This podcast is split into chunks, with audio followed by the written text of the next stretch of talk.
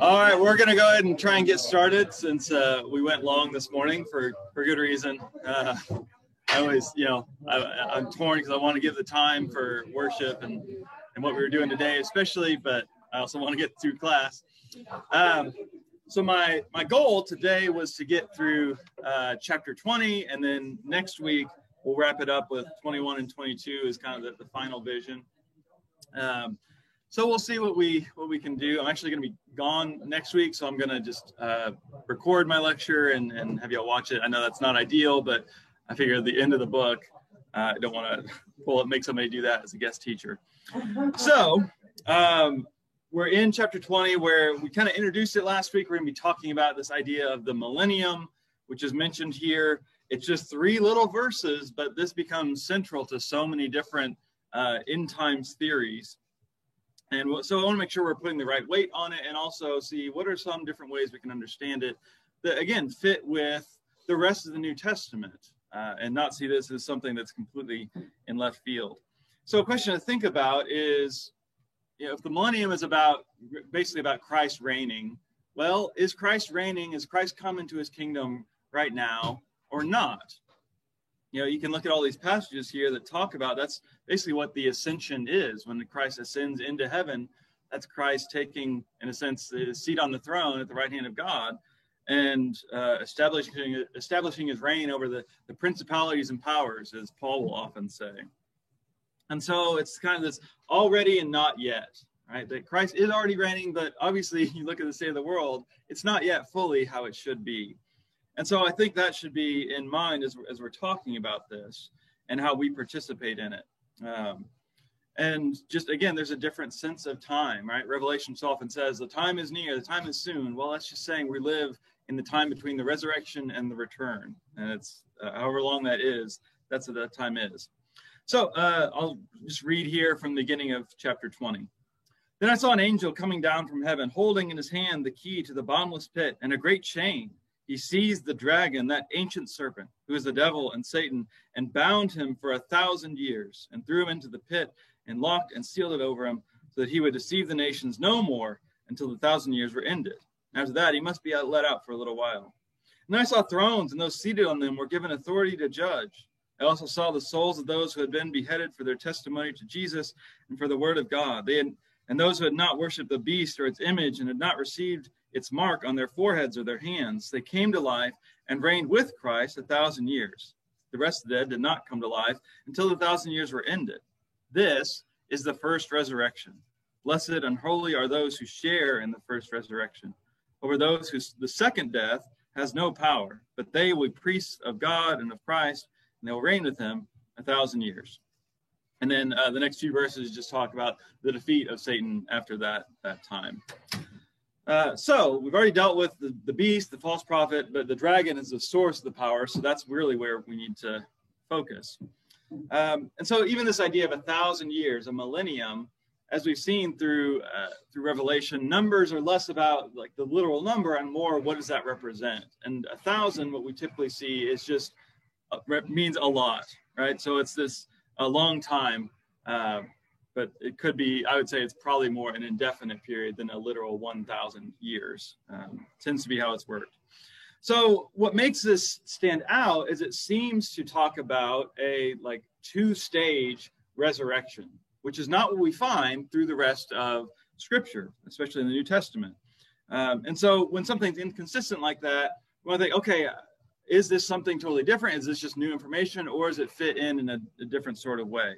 And many, the- right, we don't have time, even if we had the normal amount of time, we wouldn't have time to get into all the theories about the millennium and premillennialism and, and those sort of things.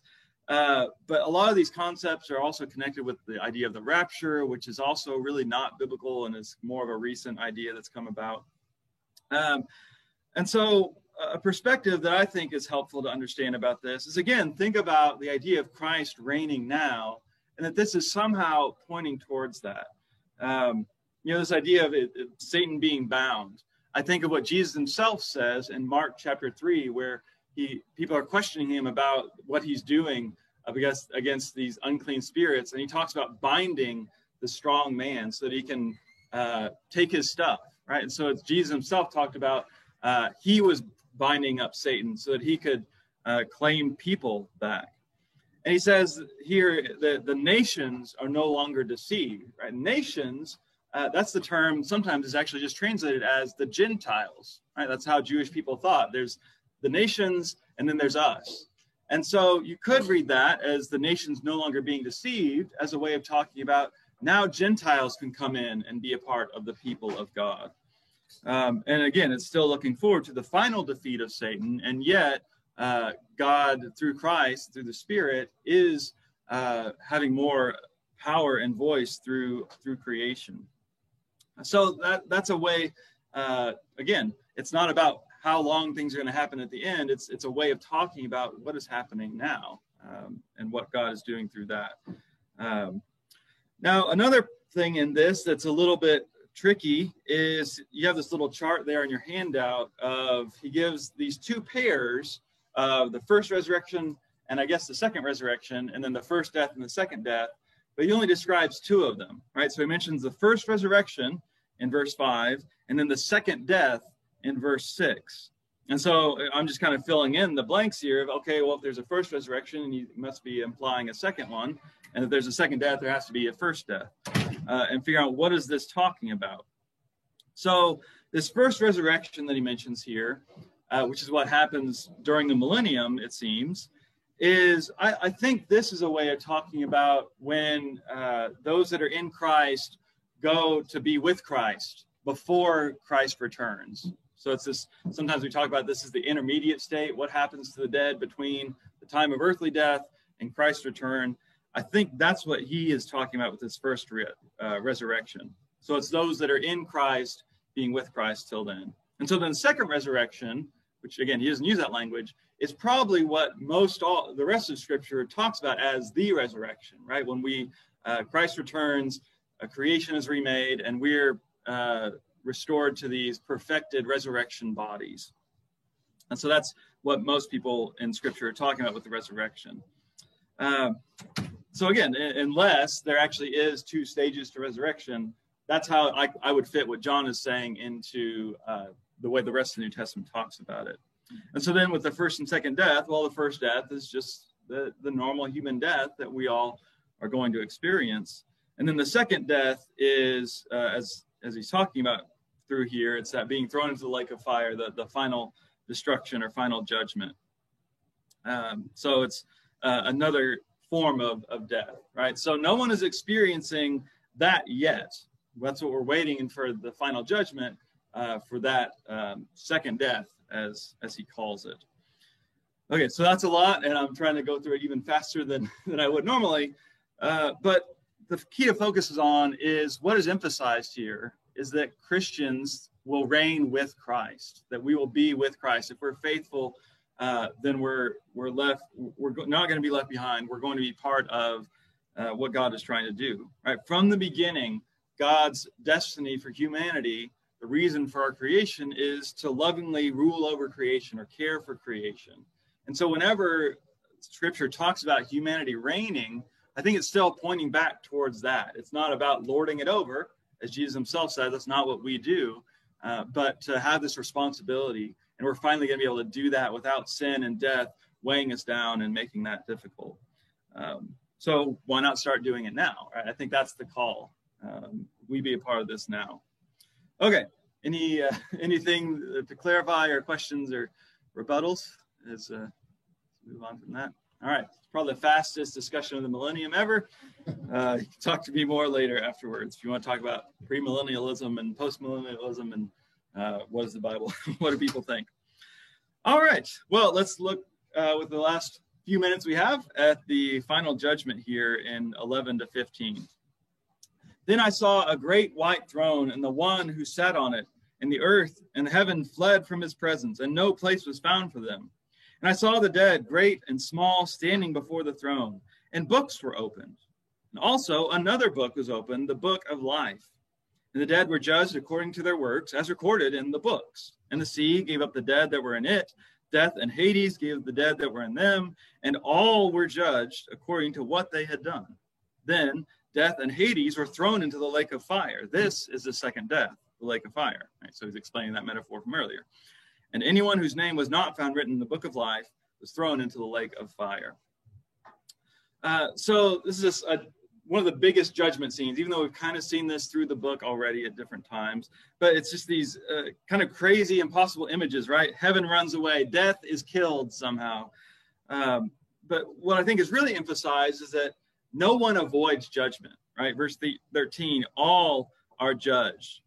And so uh, we want to figure out, okay, how does this work if we're not just talking about, you know, the, the non-Christians, the one that got the mark or follow the beast, uh, but Christians as well.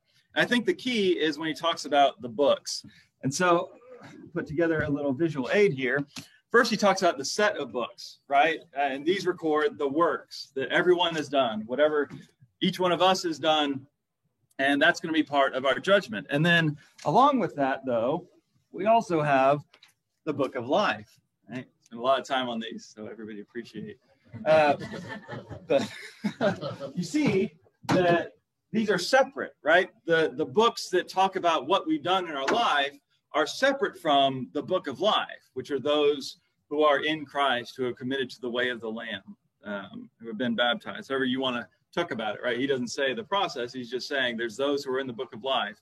And, and so this is the standard for who is going to be a part of the new creation. And yet the works still matter for everybody. You know, this is something, again, we, we don't have time, have time for the discussion, but I'm sure we've had it before. How do you balance grace and and works right? Doesn't matter what we do if we're christians. Well i was saved i was baptized so everything is fine. It doesn't even really matter what i do. Uh, or well it really even though you got baptized you've got to make sure that you meet this standard of, of living. Otherwise you might may not make it. I think this helps us understand that no our salvation is in christ and that is not dependent on us it's grace all the way and yet our works still matter uh, I think First Corinthians 3 is also a good picture of this, where he's talking about, you know, what did you build with through your life? Did you build with gold and, and you're building things that are going to matter and last? Or did you build with straw and when this day comes, that's all going to get burned up and you'll still be saved, but only through fire? Uh, I, I, think it, it gets us away from this idea of just in or out or pass and fail. Uh, to help us see that yes, we can trust that we are we are okay, we are safe, and yet God still has things for us to do. And and this day of judgment is going to say something about that. And, and not just in a negative way. We tend to think of judgment just as negative, but it may be there's some things at judgment day where God's like, hey, you know that little thing that you did, that thing you said for that person, here's what happened because of that. And right, this is I think the beauty of, of the kingdom and what Jesus so often talked about is these small acts of love and grace and generosity and whatever it is, if it's through the Spirit, we don't know how big it can be. And so judgment is going to reveal that, and mm-hmm. that's that's going to be a beautiful thing. But then on the other side, even for us, there may be some things like, hey, you know, when you acted like this, this is this is some of the effect of that, and that may hurt a little bit, but it's it's part of knowing, right? And so, to, but to separate that from whether or not we're in uh, I think is important. And it gives us, there's still weight to what we do. And this life still matters. It's not just a test to see where we end up. Uh, but um, this is this is what I see is central to what Jesus taught, and and the reason for the gift of the Spirit is that we're here for a reason, uh, not just to escape, but to do what we can to transform this world. We can't do it all by ourselves. That's another central idea through Revelation that we are still waiting for the return of Christ to make all things new. And yet, that's where the story's going, how can I be a part of that story along the way? Um, you know, one of the other ways to think about this is, you know, when we get into the New Jerusalem, is it going to feel like home or are we going to feel a little out of place? Uh, you know, and, and so how we live, I think, it, it maybe has to shape whether we're going to feel like we fit in there as much or not, right? We're still all welcome. Um, but uh, if, if, right, if love and, and joy were not a part of your life really at all in this life, a place that is defined by love and joy, it's, I don't know, you're going to feel a little bit weird there. So that's why it's, I think, important for us to, to work towards that now. Um, I don't know. This is still all very speculative, right? Um, this is one of the reasons I love the book, The Great Divorce by C.S. Lewis. Some of us read that last year because that's the idea, right? That, that for people that aren't prepared for this this place, even the grass, it's all too real, right? So the grass like hurts your feet because it's even more real than what we think of as as the world here. And so we're, preparing ourselves for that. Um, but again, it's it's about do we fit in with this way of love or not? And the more we can do that now, maybe the more we'll feel at home there. I know. Again, speculation about what heaven's going to be like. It's always, uh, you know, these are just guesses. But again, I think this is why it's important for us to see. It does matter what I do here. It it's not about getting in. It's about being the people that God wants us to be. Um, and so then he talks about the lake of fire as those who who you know don't want to be a part of life. If you reject life, well then all that's left is death. And um, we'll probably have to talk about this a little bit more next time. But um, the the lake of fire is right. It's these things don't fit into the New Jerusalem. I'm just using the language that that, that he uses here of, of heaven. Um, but you know, there's this open question we'll talk about of, of well, where is the hope even in the midst of this? But the point is, some things don't fit, right? And if you're clinging to that, if that's more important to you, if your grudges are more important to you, if being right and keeping your stuff is more important than experiencing life, well, then what is God going to do? God doesn't force anybody in, um, but God is is calling people in, and so that's that's where this lake of fire comes in. Uh, and again, it's you know take it as a metaphor because death and Hades are thrown into the lake of fire, right? So uh, we still want to take it seriously, but but see, it's it's not really actually just fire. Uh, if how do you kill death? Right? It's one of these these things. It's a mystery, and yet it's a way of saying all that's not right, all that doesn't belong in God's creation that's made new and made good fully. Those things you don't you're not gonna have to worry about them anymore. Right? It's an image of of finality, and and that too is is good news that we're not going to worry about uh, all these negative things someday. All right. Well, only five minutes after our, our normal time. I don't know if they're to other classes. So, uh, what what uh, what do we need to talk about before they ring the bell on us? Uh, any questions about uh, the judgment side of it? Or other ways you think about judgment and uh, works and grace? Yeah. Um, the, uh, I I I believe that if, if we accept God's grace, we accept Jesus as our Savior, that um, uh, that sanctification takes place. That mm. brings because through God, a change is brought about in us, um, and that's reflected in, in, what we think and what we do and how we respond to things in life. So.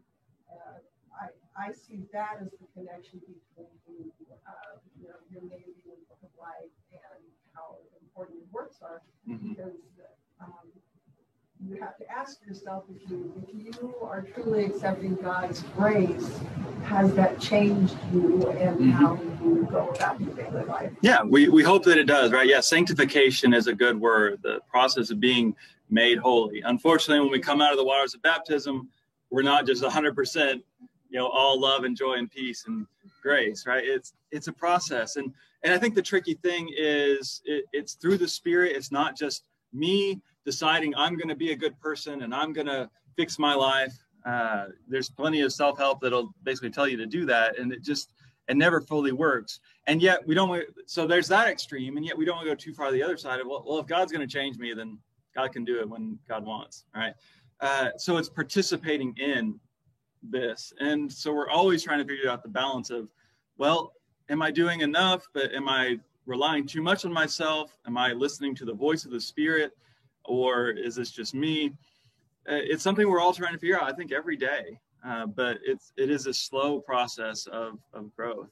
Right? But we do believe in transformation by the Spirit into the image of Christ. And it's not just kind of wait and then get to heaven and a flip a switch is flipped, but we work towards it um, in little ways and bring more of heaven to earth as Jesus taught us to pray. So, yeah, thanks.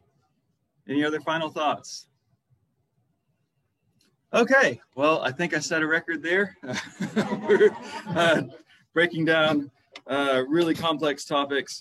And then, so next week, like I said, I'll try and cover the last two chapters, uh, but they all kind of go together as this final vision of the New Jerusalem, uh, new heavens and new earth coming together.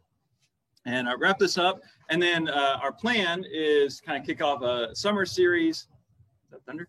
On uh, Maybe Lord's coming back today, so I don't have to worry about the next one. yeah, oh, thank you. Thanks, Lord.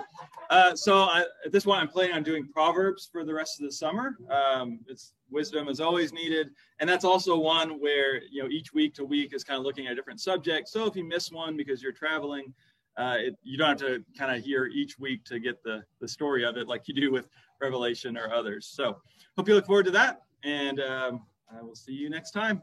Thanks, everyone.